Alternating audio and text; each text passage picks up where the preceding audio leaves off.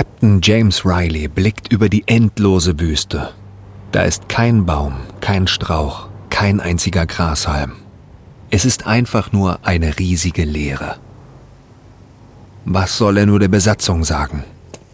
Er steht auf und wandert am Rande der Klippe entlang, bis er einen Spalt in den Klippen findet, der einen sicheren Abstieg verspricht und klettert hinunter. Der erste seiner Leute, den er sieht, ist Horace Savage.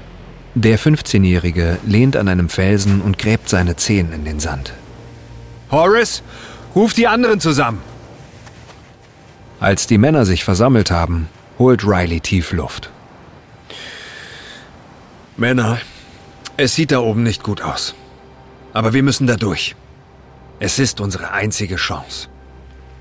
In ihren Gesichtern spiegelt sich Erschrecken. Was ist da oben, Captain? Nehmt eure Sachen. Los geht's. Es ist ein langsamer und mühsamer Aufstieg. Es dauert fast drei Stunden. Als sie oben ankommen, sagt niemand ein Wort. Einige starren schockiert, andere fallen auf die Knie. Soweit das Auge reicht, gibt es nichts als Sand und Felsen. Es sieht aus wie die Erde vor Anbeginn der Zeit. Captain, hier ist nichts. Es könnte eine unterirdische Quelle geben oder Menschen, Menschen, die uns helfen können. Riley weiß, dass jeder Mann seine eigene Entscheidung treffen muss, also wartet er ab. Schließlich stehen die Männer einer nach dem anderen auf. Wohin? fragt einer. Norden. Die Gruppe bewegt sich schweigend vorwärts. In der Hitze der Wüste, unter der sengenden Sonne, gibt es nichts mehr zu sagen. Erst als die Sonne unter dem Horizont sinkt, müssen sie anhalten. Es ist zu dunkel, um etwas zu sehen. Captain, ich glaube, ich sehe etwas. Da unten am Strand. Riley folgt seinem Finger. Es ist ein Licht, Captain. Es muss ein Lagerfeuer sein. Riley ist hin und her gerissen. Ein Lagerfeuer bedeutet, dass andere Menschen hier sind. Menschen mit Wasser und Essen. Aber das bedeutet nicht automatisch auch, dass sie ihnen freundlich gesonnen sind. Dies ist keine Entscheidung, die er allein treffen kann. Porter meldet sich als erster. Wir können es nicht riskieren. Wir haben bereits einen Mann verloren. Wir wissen, was passieren kann. Ihr habt gesehen, was sie mit Antonio Michel gemacht haben. Aber nicht alle stimmen zu. Wir haben Durst. Wir haben seit Tagen weder was zu trinken noch was zu essen bekommen. Wir werden hier draußen sterben. Aber Porter weigert sich nachzugeben. Manche Schicksale sind schlimmer als der Tod. Delisle, das einzige schwarze Besatzungsmitglied, stimmt dem zu. Porter hat recht. Wenigstens sind wir noch frei. Riley sieht zu Horace Savage. Er ist gerade mal 15 Jahre alt, mehr ein Kind als ein Mann. Er hat seine Arme um seinen Körper geschlungen. Selbst im schwindenden Licht sieht er leichenblass aus. Riley erinnert sich an die Aufregung in seinen Augen, als sie die Fahrt angetreten haben. Der Junge hätte nie gedacht, dass dies ihr Schicksal sein könnte. Keiner von ihnen hätte das gedacht. Am Ende siegt der Durst. Einer nach dem anderen stimmt für den Weg zum Lagerfeuer. Riley sieht jedem seiner Männer in die Augen. Männer, was auch immer da unten passiert, wir müssen uns unserem Schicksal fügen. Wenn wir als Sklaven genommen werden, werden sie uns alles nehmen. Sie werden uns alle Verbindungen zu unserer Kultur, unserer Heimat und unserer Identität nehmen. Aber wir dürfen nie vergessen, wer wir sind. Die Besatzung nickt. Sie verstehen. Meine Herren, es war mir ein Vergnügen, mit Ihnen zu segeln. Möge Gott mit uns sein.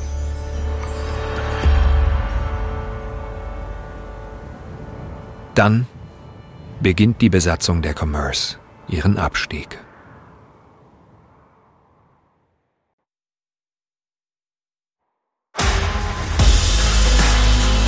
Ich bin Matthias Weidenhöfer und das ist Überlebt von Wondery.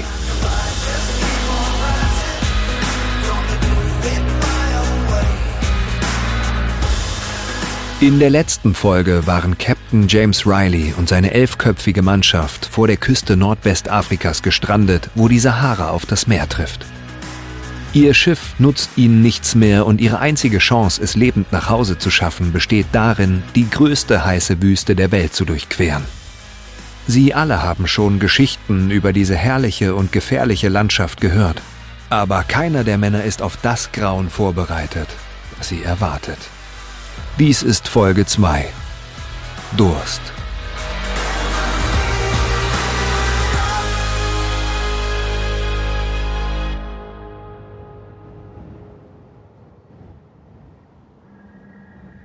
Es ist 19 Uhr. Die Sonne steht tief über den Dünen der Sahara und taucht den endlosen Sand in ein warmes Licht. Sidi Hamed sitzt auf seinem Gebetsteppich, der in Richtung Mekka ausgerichtet ist, und betet für Wasser. Er und sein Bruder Said haben seit zwei Tagen nichts mehr getrunken. Die einzige Hoffnung der Karawane war, die Oase zu erreichen. Sie trocken vorzufinden, war ein Schlag für sie alle. Jetzt hat der Karawanenführer den Händlern befohlen, nach Wasser zu graben. Es sind schon fünf Tage vergangen und noch immer hat niemand etwas gefunden. Hamid kann die Verzweiflung in den Augen der anderen sehen. Eine Verzweiflung, die dem Bedürfnis des Körpers nach Wasser entspringt. Hamid hat aufgehört davon zu träumen, Timbuktu zu erreichen und die anderen auch. Der Durst treibt sie langsam in den Wahnsinn. Schließlich hat der Führer der Karawane genug. Männer, es ist an der Zeit, mit dem Graben aufzuhören. Hier gibt es kein Wasser. Wir müssen unsere Pläne aufgeben und uns selbst retten. Wir müssen die Kamele schlachten. Hamid sieht seinen Bruder an. Said sieht beunruhigt aus. Hamid, wir dürfen die Kamele nicht verlieren. Wie sollen wir alle unsere Waren transportieren? In der Wüste ist ein Kamel der Rettungsanker eines Händlers. Sie können das Doppelte ihres eigenen Körpergewichts an Waren transportieren und bis zu sieben Monate ohne Wasser überleben. Ein Mann in der Wüste zu bitten, sein Kamel zu töten, ist, als würde man ihn bitten, sich die Hand abzuhacken. Aber Hamid weiß, dass es nicht anders geht. Sie haben fast keine Nahrung mehr und ein einziges Kamel könnte zehn Männer ernähren. Und das Blut der Kamele und die Flüssigkeit in ihrem Magen ist das Einzige, was ihnen zu trinken bleibt. Said, es ist unsere einzige Chance. Die Ältesten aus der Karawane wählen aus, welche Kamele getötet werden sollen. Nur sechs der Kamele von Hamed werden verschont. Das ist ein großer Verlust. Aber es geht nicht anders. Hamid fängt mit dem Schwächsten an, streichelt seinen langen Hals und atmet seinen sauren, erdigen Geruch ein. Dann zieht er mit einem schnellen Zug seinen Krummsäbel und schlitzt dem Kamel über einem Eimer die Kehle auf. Er kann hören, wie andere Händler in der Karawane das gleiche tun. Das Fließen von Blut und das erneute Aufziehen einer Wolke aus Sand und Staub beginnen die Stimmung der Männer zu beeinflussen. Hamid bleibt ruhig, aber er sieht, wie sich die Gemüter erhitzen. Streitereien brechen aus. Einige Kaufleute zücken ihre Krummsäbel, andere greifen zu ihren Messern und kurz darauf kämpfen sie Auge um Auge. Hamid versucht sich rauszuhalten. Er will keinen Ärger. Als sich der Staub lichtet, sind 200 Männer tot. Darunter auch der Karawanführer. Hamid kriecht um ein Kamel herum zu seinem Bruder. Er hat einen Stich in den Arm bekommen Said, bist du in Ordnung? Alles in Ordnung. Das hätte uns erwischen können. Heute Nacht gehen wir. Sag es niemandem. Dieser Ort ist verflucht. Die Sonne geht gerade auf, als sich die Besatzung der Commerce auf den Weg entlang der Küste zu der Stelle mit dem Lagerfeuer macht, das sie gesehen haben. Captain Riley sieht die Tiere, bevor er die Männer erkennt. Er sieht Horace Savage an. Bleib dicht bei mir, Junge. Captain, sind das Kamele? Es müssen Hunderte sein. Die Tiere sind größer als alle anderen, die Riley in seinem Leben gesehen hat. Sie haben riesige Höcker und große Mäuler. Dann sieht Riley die Männer. Sie tragen lange, wallende Gewänder und sind um einen Brunnen versammelt. William Porter, Rileys erster Offizier, schleicht sich an den Captain heran und flüstert, sodass die anderen ihn nicht hören können. Vielleicht ist das eine schlechte Idee, Captain. Ein Mann und zwei Frauen stehen einige Meter entfernt am Rand des Ufers. Als der Mann die Besatzung sieht, schreit er überrascht auf. Dann erhebt er sein Schwert und rennt auf sie zu. Die Frauen folgen ihm. Ihre Stimmen sind schrill und alarmieren die anderen Männer in ihren Zelten. Zuerst starren sie Riley an, als wären er und seine Leute eine Fata Morgana. Und dann rennen auch sie mit wehenden Gewändern auf sie zu. Einige sind zu Fuß, andere auf Kamelen. Sie alle haben Schwerter und Messer. Er wendet sich an seine Männer. Runter auf die Knie. Die Männer gehorchen schnell. Und dann Chaos.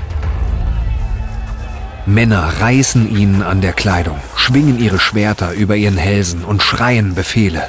Riley kennt die Sprache nicht, aber er kann hören, dass sie wütend sind. Wir brauchen nur Wasser, bitte. Aber niemand hört auf ihn. Mehrere Männer umringen ihn, reißen an seinen Armen und Beinen, versuchen ihn in verschiedene Richtungen zu ziehen. Sie schreien und gestikulieren in einem Gewirr von Stimmen. Andere packen Horace, werfen ihn zu Boden und beginnen ihn wegzuschleifen. Der Anführer packt den Schiffskoch Delisle, während er auf ihn zeigt und Befehle bellt. Langsam dämmert es Riley, was vor sich geht. Die Männer teilen die Besatzung unter sich auf und erheben Anspruch auf sie. Und dann ist es vorbei. Eine Entscheidung ist gefallen. Der Anführer packt Rileys Arm und zeigt auf seine Brust. Mohammed. Riley gehört jetzt ihm, zusammen mit Delisle und Horace. Er ist sich nicht sicher, wer den Rest der Crew für sich beansprucht hat. Und dann werden sie zu den Zelten getrieben. Und Rileys Durst ist wieder da und überwältigt alles andere. Er spürt die Stöcke, mit denen er geschlagen wird auf dem Weg zum Brunnen kaum. Endlich werden sie zu trinken bekommen. Dann wird er überlegen, was zu tun ist. Aber als sie zum Brunnen kommen, ist er von Kamelen umringt. Er blickt zu seinen Männern hinüber. Ihre Körper sind dünn, ihre Lippen aufgesprungen und bluten. Sie starren sehnsüchtig auf das Wasser. Plötzlich stürmt Archie Robbins vor und kämpft sich durch die Kamele. Riley streckt eine Hand aus, um ihn aufzuhalten, aber es ist zu spät. Er taucht seinen Kopf in den Trog und trinkt in großen Schlucken. Robbins ist erst 22 Jahre alt und damit der drittjüngste in der Mannschaft. Riley betet, dass die Stammesangehörigen sein unüberlegtes Handeln nicht als Beleidigung empfinden. Aber etwas Unerwartetes passiert. Robbins ist plötzlich neue Beute, so wertvoll wie der Captain selbst. Er ist groß und stark. Sie stürzen sich auf ihn und ziehen ihn in verschiedene Richtungen. Jeder versucht, ihn für sich zu beanspruchen. Eine Frau kommt mit einer Holzschale voll dunkler Flüssigkeit zu Riley. Sie schwappt über die Seiten und wird schnell vom Sand aufgesogen.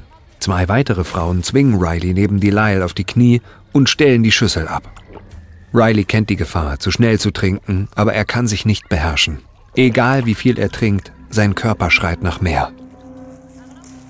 Als die Schüssel leer ist, füllt einer der Frauen sie wieder auf, zieht einen Beutel aus Ziegenleder aus ihrem Gewand und gibt etwas Milch dazu. Die Flüssigkeit schmeckt wie abgestandenes Wasser, aber er und seine Männer trinken jeweils über einen Liter. Und dann beginnen sich ihre Mägen zu verkrampfen. Rileys Eingeweide sind wie verknotet, aber neben dem Schmerz ist ein nagender Hunger, der genauso stark ist wie sein Durst. Riley zeigt auf seinen Magen. Bitte essen. Wir haben seit drei Tagen nichts gegessen. Mohammed schüttelt den Kopf. Er kann ihnen nichts geben. Der Stamm hat nichts zu essen. Als Sidi Hamed die Karawane mitten in der Nacht verlassen hat, war er sich sicher, dass dies die beste Entscheidung seines Lebens war. Aber jetzt ist er sich nicht mehr so sicher. Als er und sein Bruder endlich humpelnd Timbuktu erreichen, sind sie nur noch erschöpft. Einige ihrer Verbündeten, die mit ihnen geflohen sind, sind in der Wüste gestorben. Ein weiterer Sandsturm hat auch noch die meisten Kamele dahin gerafft. Sie sind die einzigen, die es bis zur großen ummauerten Stadt geschafft haben. Jetzt sind sie pleite und allein. Timbuktu ist anders als alle Städte, die er bisher gesehen hat, und doch nicht so, wie er es sich vorgestellt hat. In der Wüste erzählen die Legenden von mit Gold gepflasterten Straßen, was Hamid stattdessen vorfindet, sind Hütten mit Lehmwänden und schmutzige Gassen. Die einzige Möglichkeit, einen Lebensunterhalt zu verdienen, ist für den König zu arbeiten. Nicht lange nachdem Hamid und sein Bruder angekommen sind, entsendet der König sie ins Landesinnere von Marokko, um dort für ihn Geschäfte zu machen. Dafür will er ihnen einen kleinen Lohn zahlen. Doch Said will nicht gehen. Eines Nachts, in einem behelfsmäßigen Lager am Rande der Stadt, erklärt er seine Bedenken.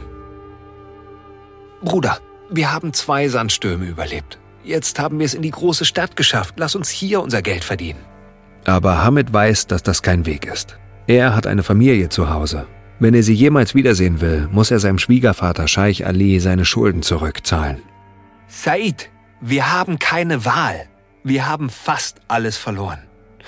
Wenn wir nur eine kleine Menge Gold verdienen können, können wir dieses Gold nehmen und es in mehr verwandeln. Schließlich stimmt Said zu. Sie arbeiten fast ein Jahr lang für den König. Am Ende haben beide zwei Seidengewänder und etwas Gold verdient.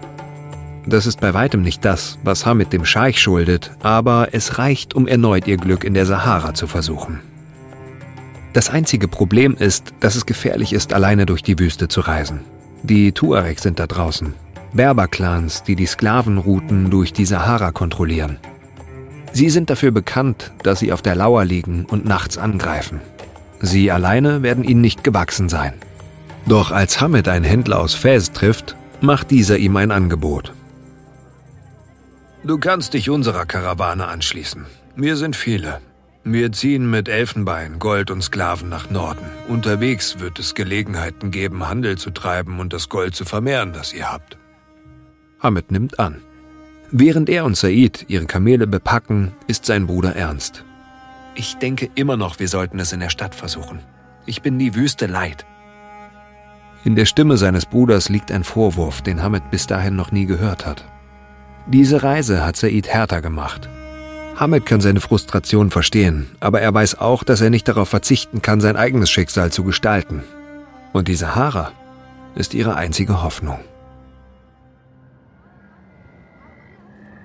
Als Captain Riley aufwacht, hat er Bauchschmerzen. Er hat schon seit Tagen nichts mehr gegessen. Die arabischsprachigen Nomaden, die sie gefangen genommen haben, haben auch nichts zu essen. Aber irgendwas tut sich.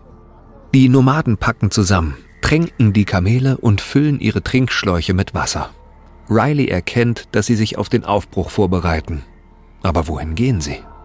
Er spürt einen Stoß in seinem Rücken. Ein bärtiger Mann deutet auf die Kamele. Auch Riley muss mit anpacken. Bis jetzt hat er noch nie ein Kamel aus der Nähe gesehen. Er ist erstaunt, wie gutmütig das Tier ist. Es liegt auf der harten Erde, die Beine unter seinem riesigen Körper gefaltet und blinzelt mit den großen braunen Augen. Die Wimpern sind so lang wie seine Finger. Riley soll einen Korb auf dem Höcker befestigen, aber der Korb ist riesig, groß genug, um vier Menschen zu tragen. Er hat Mühe, die Gurte festzuziehen. Als er es geschafft hat, erlaubt Mohammed ihm, sich von den anderen Seemännern zu verabschieden. Sie sind in vier Gruppen aufgeteilt worden, die jeweils einem ihrer Entführer zugeteilt worden sind. Riley und Horace sind zusammen in einer Gruppe von fünf Männern. Auch die anderen müssen beim Packen helfen. Einen nach dem anderen umarmt er sie wortlos. Das Band, das sie geknüpft haben, ist eng. Fast sechs Monate lang waren sie gemeinsam auf See. Sie haben einen Schiffbruch und Wochen ohne Nahrung an der Küste überlebt. Jetzt weiß keiner von ihnen, ob sie sich überhaupt je wiedersehen werden. Archie Robbins ist der Einzige, der allein zurückbleibt. Der Ausdruck auf seinem Gesicht bricht Riley das Herz. Captain, ich bin nicht sicher, ob ich ohne den Rest der Mannschaft überleben kann. Doch, du kannst, Archie. Du bist jung, du bist stark. Denk an deine Familie. Gib nicht auf. Während Riley sich mit Horace und den anderen Männern auf den Weg zu seiner Karawane macht, legt er einen stillen Schwur ab. Er wird alles für die vier Männer tun, die noch bei ihm sind. Er ist verantwortlich dafür, dass sie das hier überleben.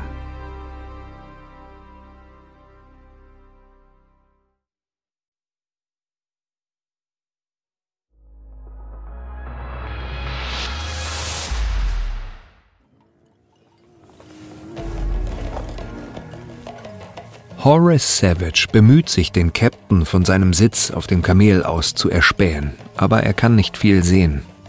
All dieses Schwanken und Rütteln gibt ihm das Gefühl, wieder auf dem Meer zu sein. Nur ist es hier viel schlimmer. Die Wüstensonne macht alles noch anstrengender. Sie versenkt seine Haut, sie blendet ihn, so dass er das Kamel vor ihm kaum sehen kann. Und der Durst ist wieder da. Der Captain hat ihm gesagt, er solle tapfer sein, und er versucht es. Immerhin ist er beinahe schon ein Mann. Aber zu sehen, wie die Besatzung auseinandergerissen worden ist, macht ihm Angst. Wird er die anderen Besatzungsmitglieder je wiedersehen?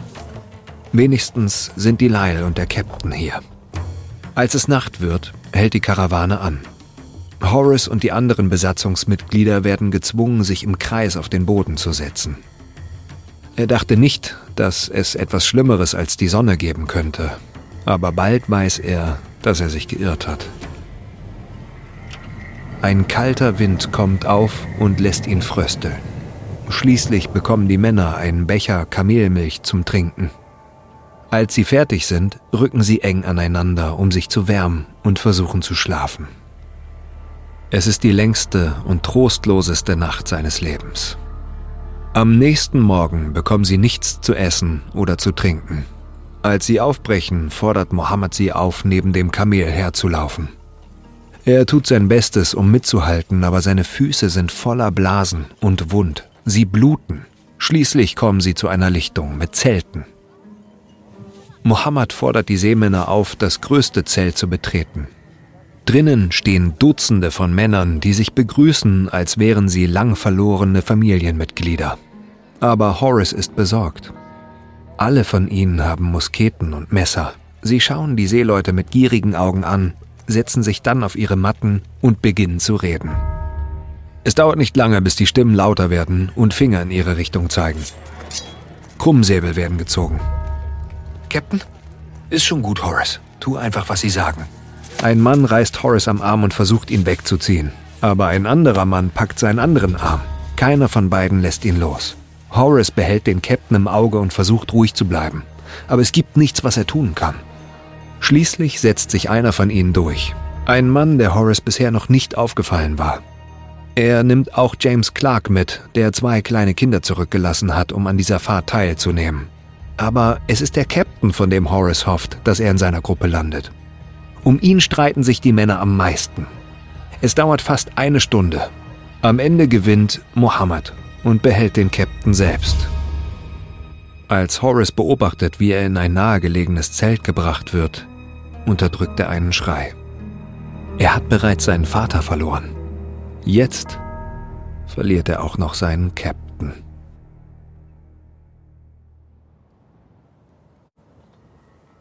Vier Wochen nachdem sie Timbuktu verlassen haben, schöpft Sidi Hamed wieder Hoffnung. Die Karawane, der sie sich angeschlossen haben, ist fast so groß wie ihre erste Karawane. Nach der Zeit in der Stadt ist ihr Durst gestillt.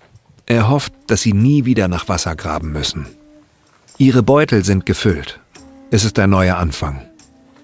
Wenn sie den Norden erreichen, können sie mit einem Teil ihres Goldes mehr Stoff kaufen und dann damit mehr Gold einnehmen. Hamid ist ein guter Kaufmann. Er blickt nach oben. Selbst nach Wochen in der Wüste beglückt der Nachthimmel seine Seele.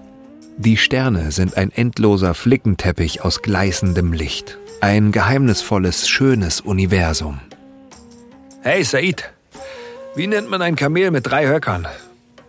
Said rollt mit den Augen. Schwanger. Kapiert? Aber Said ist nicht in der Stimmung. Gut. Sie werden schweigend reiten. Plötzlich spürt Hamid ein heißes Stechen in seinem Oberschenkel. Er blickt auf sein Bein hinunter. Er ist angeschossen worden. Aber woher ist der Schuss gekommen? Und dann sieht er ein Wirrwarr aus blauen Gewändern aus der Nacht auftauchen. Sie haben Musketen und Schwerter. Said, runter! Es sind die Tuareg. Sie müssen der Karawane gefolgt sein und die Nacht abgewartet haben, um anzugreifen. Said gleitet von seinem Kamel und läuft in die Dunkelheit, den Krummsäbel hoch erhoben, bereit zum Kampf. Hamid folgt ihm, verliert ihn aber schnell aus den Augen. Die Wunde in seinem Bein verlangsamt ihn. Er duckt sich unter ein paar Satteltaschen, reißt ein Stück seines Gewandes ab und versucht damit die Blutung zu stillen. Musketenfeuer ertönt um ihn herum. In der Ferne hört er das Klirren von Schwertern. Dann hören die Schüsse auf. Es ist vorüber. Den Männern der Karawane ist es gelungen, die Angreifer zu vertreiben. Aber der Preis dafür ist enorm. Als Hamid zurückgeht, muss er über die Leichen vieler Männer steigen. Männer, mit denen er vor ein paar Stunden noch gelacht hat. Bei ihren Kamelen angelangt, findet er auch Said. Er hält schlaff sein Schwert an seiner Seite. In seiner anderen Hand hält er eine Muskete. Eine Dolchwunde klafft an seiner Brust. Hamed zieht schnell sein Gewand aus und wickelt es um Saids Oberkörper, um die Blutung zu stoppen. Du solltest den anderen sehen. Ich hab seine Muskete. Halt durch, Bruder. Der Stich ist nicht tief. Dann wird er ohnmächtig. Hamid sitzt neben seinem Bruder und sieht zu, wie sich sein Brustkorb hebt und senkt. Sie haben eine weitere Schlacht überlebt, aber die meisten ihrer Waren sind weg. Auch einige der Kamele. Sie werden schon wieder mit leeren Händen nach Hause zurückkehren. Und der Scheich wird darüber nicht glücklich sein. Die Ulat Busbar sind ein weit verzweigter Clan unabhängiger Stämme, der sich von der Küste Marokkos bis in die Westsahara und darüber hinaus erstreckt. Auf der Suche nach Wasser ziehen sie von Brunnen zu Brunnen und halten nur an, um andere Stämme zu überfallen. Ihren Reichtum messen sie in Kamelen und Sklaven. Für Captain Riley sind sie so geheimnisvoll wie die Wüste selbst. Er kann immer noch nicht verstehen, warum sie von einem Dornengestrüpp zum nächsten wandern und unterwegs nur anhalten, um die Kamele auf noch kleineren Feldern aus Dornen grasen zu lassen. Es scheint, je weiter sie reisen, desto schlechter ist es um sie bestellt. Er ist sich nicht sicher, ob sie schon seit Tagen oder seit Wochen unterwegs sind. Jeder Tag ist heiß. Jede Nacht ist kalt. Kamelmilch ist ihr einziger Proviant. Sein Durst ist allzeit präsent. Der Schmerz in seinem Körper nimmt kein Ende. Die Sonne verbrennt seine Haut, bis sie knallrot ist. Dann bilden sich große gelbe Blasen, danach löst sich die Haut streifenweise ab.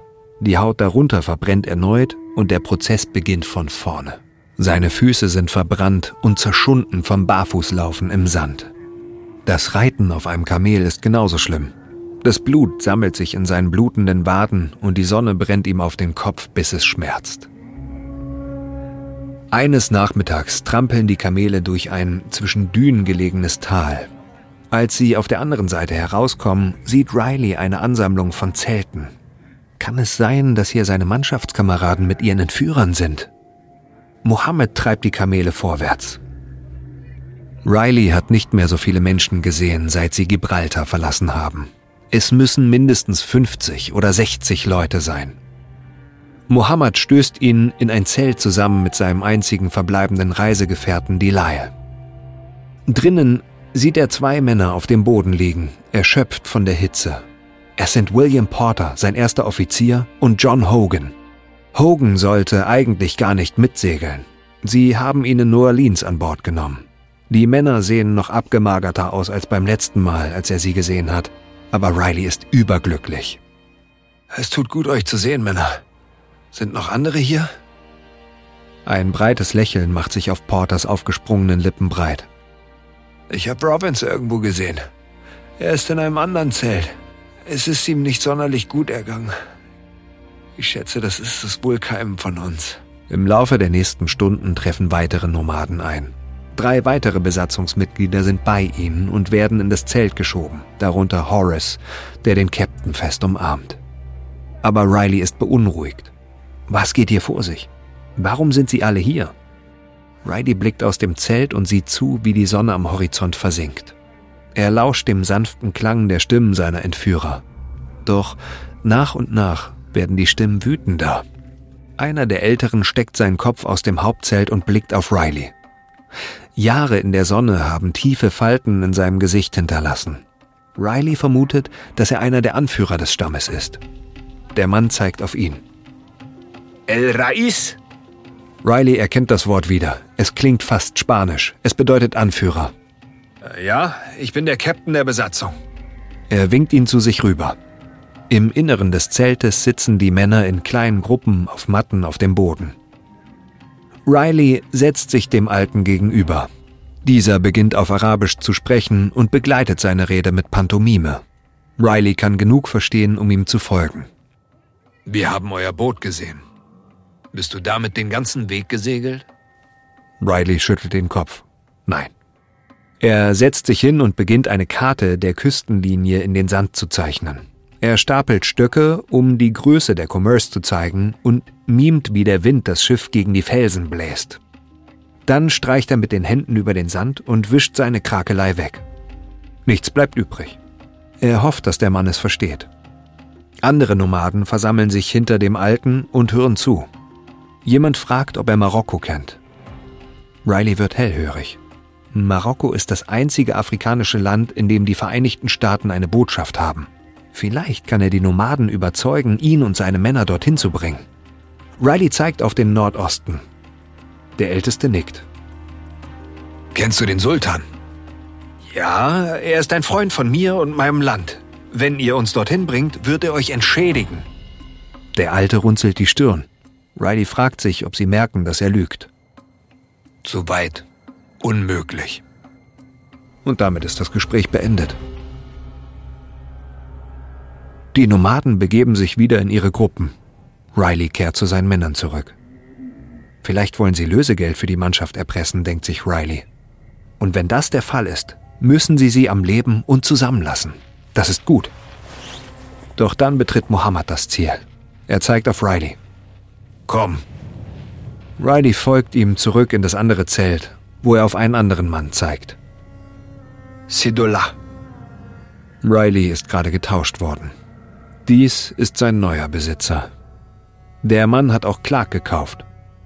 Sie werden alle wieder aufgeteilt. Sidullah zeigt auf die Zeltklappe und gibt ihm einen Schubs. Bepackt das Kamel, Zeit zu gehen. Rileys Herz sinkt. Aber was kann er tun? Er hat keine Wahl. Er ist machtlos.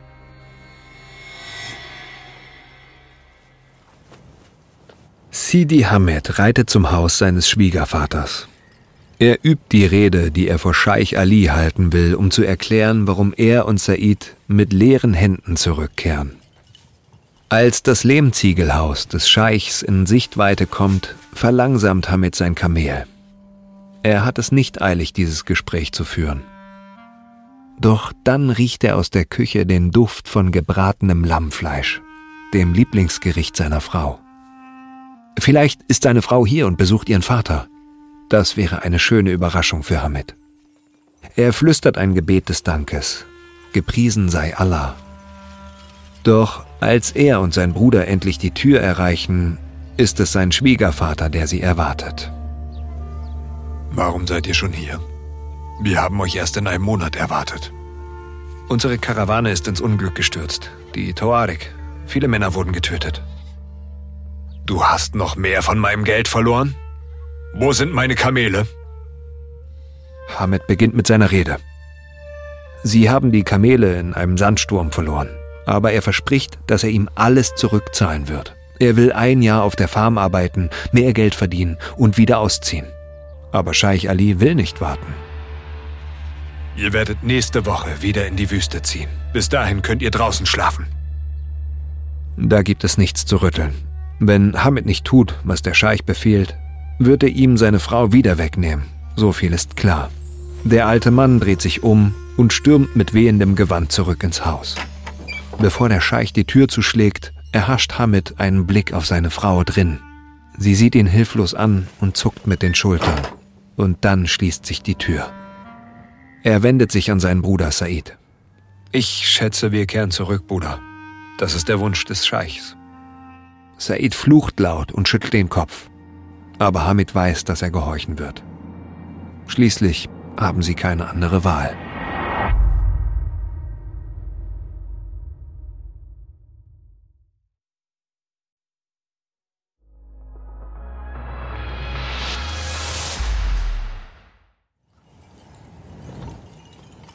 Sidi Hamed kocht förmlich unter seinem Gewand. Es sind um die 30 Grad, aber die hochstehende Wüstensonne lässt es noch viel heißer erscheinen. Sie haben mindestens 500 Kilometer zurückgelegt, aber nicht viel Glück beim Tauschen gehabt. Seine Satteltaschen sind immer noch übervoll mit Stoffballen. Auf dem Rücken der Kamele hinter ihm ist noch mehr. Der Scheich hat verlangt, dass sie den Stoff gegen Straußenfedern eintauschen, die auf dem marokkanischen Markt einen hohen Preis erzielen. Er kann nicht mit einer weiteren gescheiterten Mission zu seinem Schwiegervater zurückkehren. Aber noch schlimmer ist, dass er keinen Ausweg aus dieser Schleife sehen kann. Hamid wird für den Rest seines Lebens seine Schulden abbezahlen müssen. Er schaut zu seinem Bruder hinüber. Said hat sich Stoffbahnen um den Kopf gewickelt, um sein Gesicht vor der Sonne zu schützen. Hamid kann nur seine Augen sehen, und an ihrem finsteren Ausdruck erkennt er, dass sein Bruder immer noch wütend auf ihn ist. Er glaubt, Hamid sei schuld an dieser misslichen Lage. Doch dann sieht er bei den Dünen versprenkelte Punkte. Kannst du diese Zelte sehen, Bruder? Oder bilde ich mir das nur ein? Said lehnt sich auf seinem Kamel vor. Ja, das sieht wie ein Lager aus. Allerdings ein kleines. Said hat recht. Es ist keine große Karawane. Selbst aus dieser Entfernung kann Hamid erkennen, dass die Zelte abgenutzt und schäbig aussehen. Lass uns ihnen einen Besuch abstatten. Zumindest können wir uns im Schatten von der Sonne erholen und vielleicht verkaufen wir ja sogar ein paar Sachen. Said nickt. Als sie die Zelte erreichen, wird klar, dass sein Bruder recht hatte. Hier wird es auch keine Straußenfedern geben. Sie können froh sein, wenn ihnen wenigstens Kamelmilch angeboten wird. Diese Nomaden sind arm. James Clark liegt im Sterben. Captain Riley ist sich sicher. Er ist so dünn, dass er jeden Knochen seines Brustkorbs durch die blasse Haut sehen kann. Seine Atemzüge kommen in langsamen, schweren Stößen. Clark ist gerade mal 24 Jahre alt, ein Kriegsheld im Feldzug gegen die Briten 1840. Jetzt fällt ihm das dunkle Haar aus, seine blasse Haut ist rot gebrannt. Er ist völlig dehydriert. Riley legt seine Hand auf die Brust des jungen Mannes. Er muss etwas tun. Er kriecht zum Eingang ihres Zeltes und lauscht. Sidola ist schon vor Stunden gegangen. Es sind nur Frauen hier. Doch dann hört er jemanden ins Lager reiten. Nein, es sind zwei Personen. Er kann einige Worte verstehen, die er in den Monaten in der Wüste gelernt hat. Die Frauen fragen, woher die Besucher kommen und welche Waren sie haben. Plötzlich hört Riley ein Schlurfen, das auf das Zelt zukommt. Schnell setzt er sich wieder hin. Es ist Zidulas Frau. Es ist ein Mann hier, er ist gekommen, um zu handeln. Vielleicht will er dich kaufen. Riley weiß nicht, ob das ein grausamer Scherz ist, aber wenn es wahr ist, kann er seine Männer nicht zurücklassen. Vor allem nicht Horace und Clark. Nicht jetzt. Er muss etwas tun. Aber was? Er kann nicht denken. Schließlich schnappt er sich eine leere Schale. Vielleicht haben die Händler Mitleid mit ihm.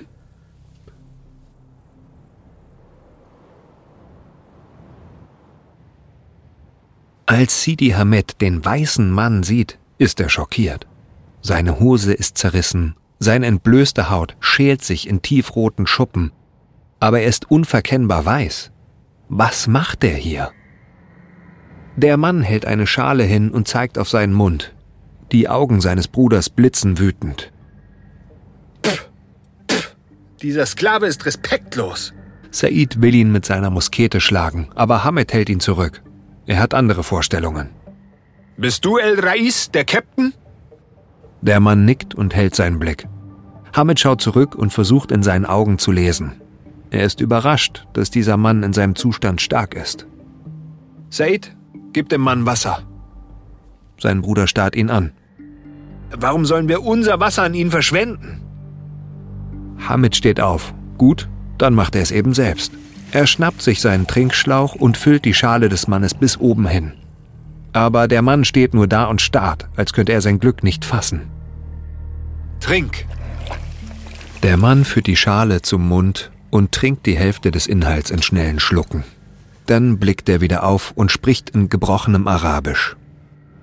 Bismillah. Danke. Und Gott segne euch.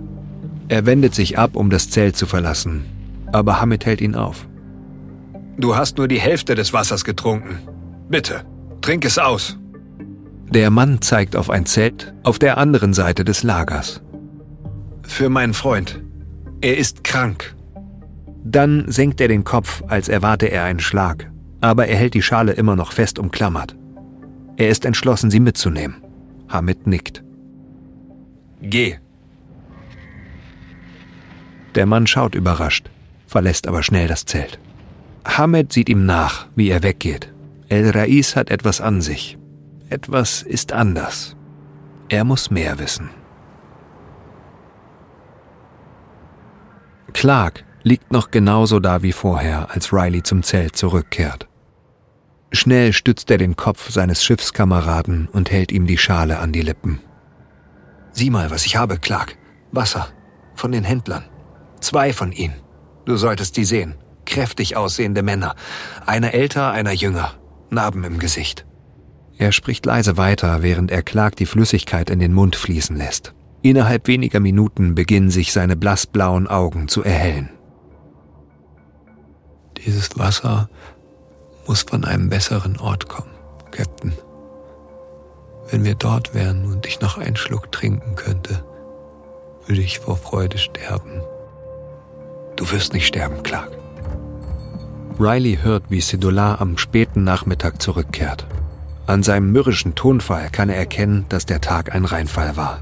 Kein Essen, kein Wasser. Es treffen weitere Personen ein. Die Ankunft der Händler muss sich herumgesprochen haben. Als die Abenddämmerung hereinbricht, sind es fast 200 Männer. Er fragt sich, ob einer von ihnen Horace oder einen anderen seiner Leute mitgebracht hat. Sie wurden alle schon so oft getauscht, dass seine Männer überall sein könnten. Später am Abend reißt Cedola die Klappe auf. Raus! Riley stöhnt, während er seinem Freund aufhilft. Leg deinen Arm um meine Schultern, Clark. Ich werde dir helfen, den Weg zu gehen. Gemeinsam humpeln sie ein paar Meter und lassen sich auf die Erde fallen. Riley versucht Clarks geschundenen Körper zu bedecken, um ihn warm zu halten. Er betet, dass er die Nacht überlebt. Am nächsten Morgen sieht Clark etwas besser aus, aber sein Atem geht immer noch röchelnd. Ein langer Schatten erscheint über ihren Körpern und erschreckt ihn. Es ist der Händler, den sie Sidi Hamed nennen. Er zeigt auf ein Zelt. Komm. Riley folgt ihm eilig. Sag mir, was ist deine Geschichte, El Rais? Mit seinen Händen versucht Riley, seine Reise pantomimisch darzustellen und ein paar arabische Ausdrücke, die er gelernt hat, einzuflechten. Er erzählt ihm von dem Schiffbruch und dem Verlust seines Schiffes. Auch er war ein Händler. Er hat alles verloren. Er erzählt ihm, wie er von seiner Mannschaft getrennt wurde, von Horace. Er bezeichnet Horace als seinen ältesten Sohn. So fühlt es sich an. Und er erzählt ihm von seiner Familie zu Hause, seiner Frau und seinen Kindern, seinem Neugeborenen, das er noch nicht einmal zu Gesicht bekommen hat. Er sagt, wie sehr er sie vermisst. Er ist überrascht, als ihm die Tränen kommen, aber er reißt sich schnell wieder zusammen. Soweit er weiß, versteht Hamid nicht, was er sagt, aber als er aufblickt, sieht er auch in Hamids Augen Tränen. Ich habe auch eine Frau, zwei Töchter und einen Sohn. Ich habe sie seit vielen Monaten nicht mehr gesehen. Hamid steht einen Moment lang da und starrt in die Ferne. Dann macht er auf dem Absatz kehrt. Männer wie ich sollten niemals weinen. Aber Hamids Tränen geben Riley Hoffnung. Schnell huscht er hinter ihm her. Herr, Herr Hamid! Hamid hält inne und wirbelt herum. Riley schaut schnell auf den Boden. Er weiß, dass er nicht so rufen darf. Herr, ich habe einen Freund im Norden. Er hat eine Menge Geld. Wenn du mich und meine Schiffskameraden kaufst und uns zum Sultan von Marokko bringst, wird er dich bezahlen. Es herrscht ein langes Schweigen. Als er aufblickt, studiert Hamid ihn. Riley kann sein Gesicht nicht lesen. Schließlich sagt Hamid, Unmöglich. Aber Vielleicht kann ich dich bis nach Essuera bringen. Aber nur dich, der Captain. Und dann ist er verschwunden. Riley starrt ihm hinterher. Das Herz klopft in seiner Brust. Er wird seine Männer auf keinen Fall hier zurücklassen. Eine Tür hat sich geöffnet. Wenn Hamid ihn mitnimmt, kann er ihn vielleicht davon überzeugen, auch die anderen mitzunehmen. Zum ersten Mal seit langer Zeit verspürt Riley wieder Hoffnung.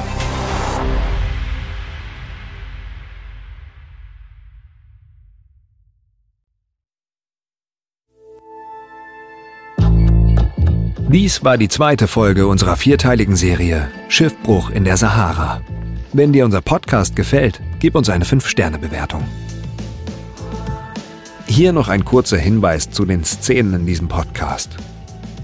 In den meisten Fällen wissen wir zwar nicht genau, was gesagt wurde, aber unsere Geschichte basiert auf echten Tatsachen und gründlichen Recherchen. Wenn du mehr über diese Ereignisse erfahren möchtest, empfehlen wir dir das Buch Skeletons on the Sahara von Dean King. Überlebt ist eine Produktion von Munk Studios für Wondery. Ich bin Matthias Weidenhöfer. Cameron Pascher hat diese Geschichte geschrieben. Redaktion Matt Weiss und Maura Waltz. Katja Reister hat die Folge übersetzt und adaptiert. Produzentin von Munk Studios Ilona Toller. Das Sounddesign haben Rob Selliger und Stefan Galler gemacht. Für Wondery Producer Simone Terbrack. Executive Producer Tim Kehl, Jessica Redburn und Marshall Louis.